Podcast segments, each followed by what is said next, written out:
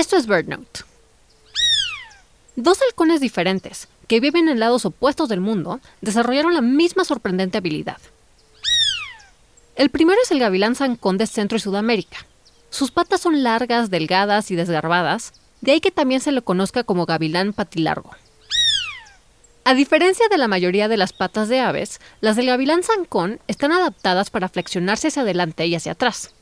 Esta característica inusual, conocida como tarso reversible, es algo que podríamos llamar una articulación doble. En el lado opuesto del Atlántico hay otra ave de presa con patas largas de articulación doble, el aguilucho caricalvo común. En cuanto a estas dos aves, su parentesco es lejano, pero en ocasiones, animales similares, en entornos similares, desarrollan características similares.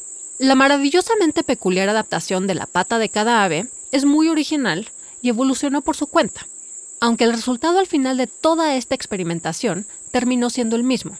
Los científicos llaman a este proceso evolución convergente. Los dos halcones son expertos para capturar presas que resultan muy evasivas para otros rapaces.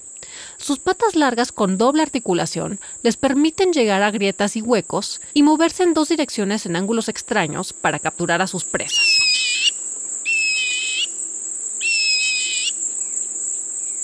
Dos halcones, dos continentes, una increíble solución. Para BirdNote, soy Lucina Melesio.